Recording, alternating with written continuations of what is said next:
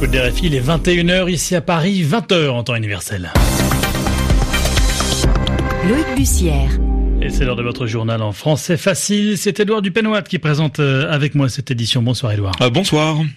À la une, ce soir, des milliers d'opposants vénézuéliens dans les rues de Caracas. Nouvelle journée euh, de manifestation à l'initiative de Juan Guaido, le président par intérim autoproclamé. Les détails dans ce journal. En France, ils étaient plusieurs dizaines de milliers de gilets jaunes pour l'acte 12 du mouvement, mobilisation qui prenait la forme d'une grande marche des blessés ce samedi. Et puis nous reviendrons sur la réponse de Moscou à Washington, la Russie qui choisit à son tour de se retirer du traité de désarmement nucléaire signé il y a plus de 30 ans avec les États-Unis. Le journal en français facile. On se rend au Venezuela pour débuter ce journal pour cette nouvelle journée de manifestation.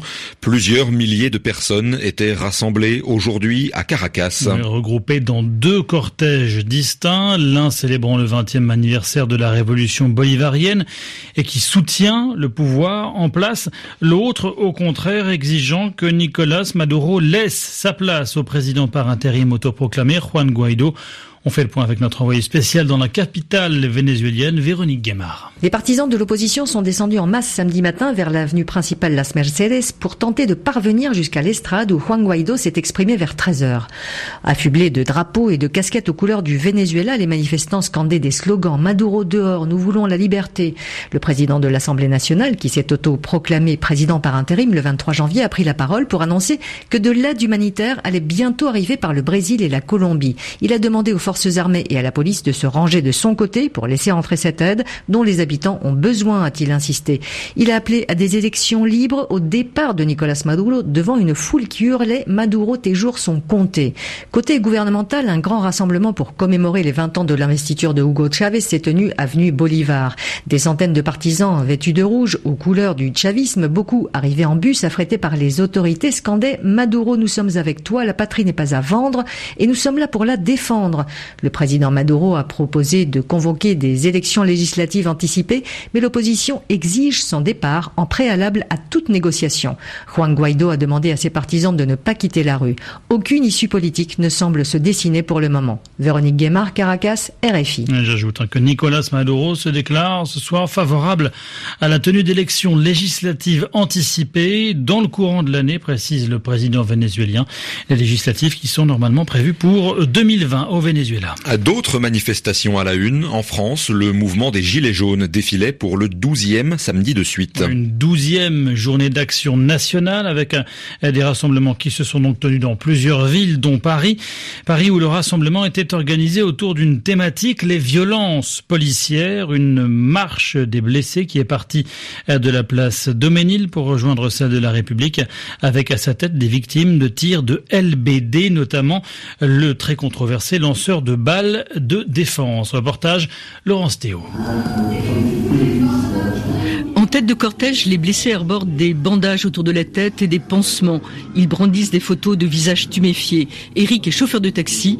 Il a été blessé à la cuisse par une grenade de désencerclement. Ça peut vraiment arriver à tout le monde et ça, c'est dû à un climat de, de fatigue, de, de voilà, de, de, de manifs répétés qui, qui jouent sur les nerfs aussi des, des policiers. Donc, euh, du coup, voilà, on arrive là.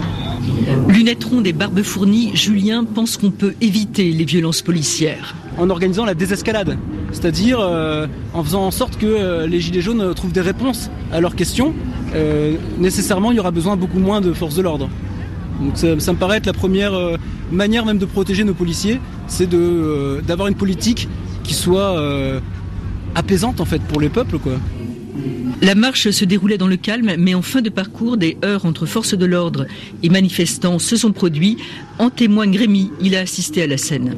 Je, je le sais, j'avais toute la place sous les yeux, j'étais sur la, la statue. Et, et, et, là, il y a eu une horde, une avancée comme ça euh, violente, euh, et puis un gazage de tout le monde. Donc euh, en gros, tu peux pas, t'as pas le droit de manifester sur la place de la République après 16 heures, voilà. Dans une ambiance tendue, un camion des premiers secours est arrivé pour prendre en charge deux blessés Reportage signé Laurence Théo et ce soir le ministre de l'Intérieur avance le chiffre euh, de 58 600 manifestants dans toute la France pour ce douzième samedi de mobilisation des Gilets jaunes. C'est moins que la semaine précédente où 69 000 personnes étaient descendues dans la rue. L'actualité internationale est la Belgique qui se dit prête à accueillir Laurent Gbagbo après l'annonce hier de sa mise en liberté par la CPI. Et la même Cour pénale internationale qui deux semaines plus tôt avait acquitté l'ancien président ivoirien et l'ex-chef des jeunes patriotes, Charles Blégoudet. Les deux étaient accusés de crimes contre l'humanité commis en 2010 et 2011 lors de violences post-électorales. Bruxelles explique répondre à une demande de coopération des juges de la haie, étant donné les liens familiaux de Laurent Gbagbo avec le pays. La réponse de Moscou au retrait américain de l'INF, le traité de désarmement nucléaire signé il y a plus de 30 ans par Ronald Reagan et Mikhail Gorbatchev. Un traité pour lequel la Russie promet à son tour de suspendre sa participation. Les deux puissances s'accusent mutuellement de violer le texte signé en 1987.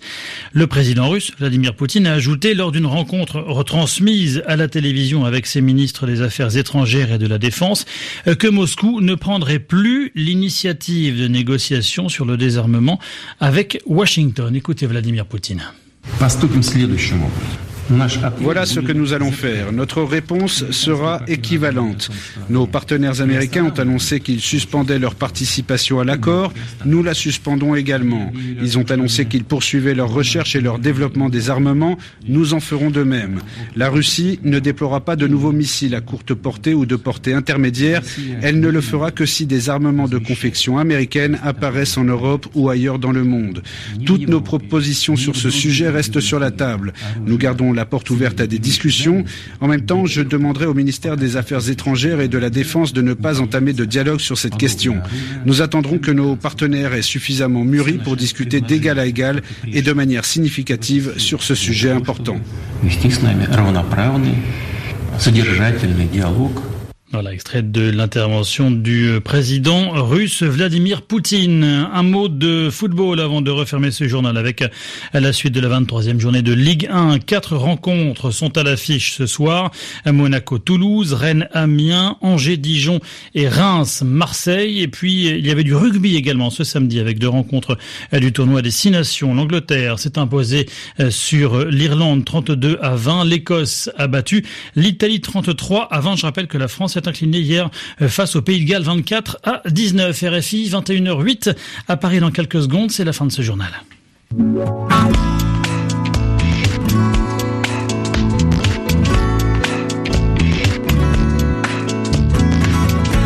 C'est l'heure de retrouver Yvan Amar pour son mot de la semaine. Yvan Amar qui revient sur la mobilisation des Gilets jaunes ce soir. Il y a de vives discussions en France en ce moment sur l'attitude des forces de l'ordre, c'est-à-dire de la police, dans leur façon de faire face à la contestation et au mouvement des Gilets jaunes. En particulier, l'utilisation de certaines armes est très discutée, et surtout les fameux LBD, c'est-à-dire les lanceurs de balles de défense. Alors, Techniquement, ces balles ne sont pas appelées des grenades.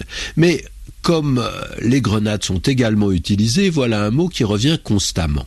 Alors, la grenade, est-elle une arme ou un fruit? On trouve cette phrase dans un texte de l'écrivain Emmanuel Dongala. Et en effet, une grenade peut être les deux, une arme et un fruit. Un fruit qui a des graines, mais surtout qui a un aspect granulé, dont l'écorce est légèrement bosselée. C'est de là que vient le nom qu'il a décrit. La grenade a un rapport avec la graine.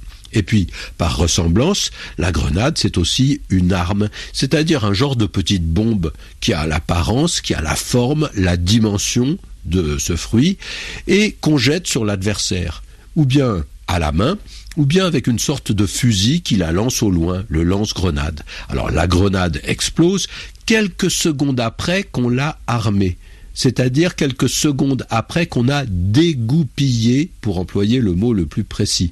Il y a un système de sécurité qu'il faut neutraliser pour faire sauter ce gros œuf dangereux, et quand on parle au figuré d'une grenade dégoupillée, c'est pour évoquer une situation qui peut être très explosive.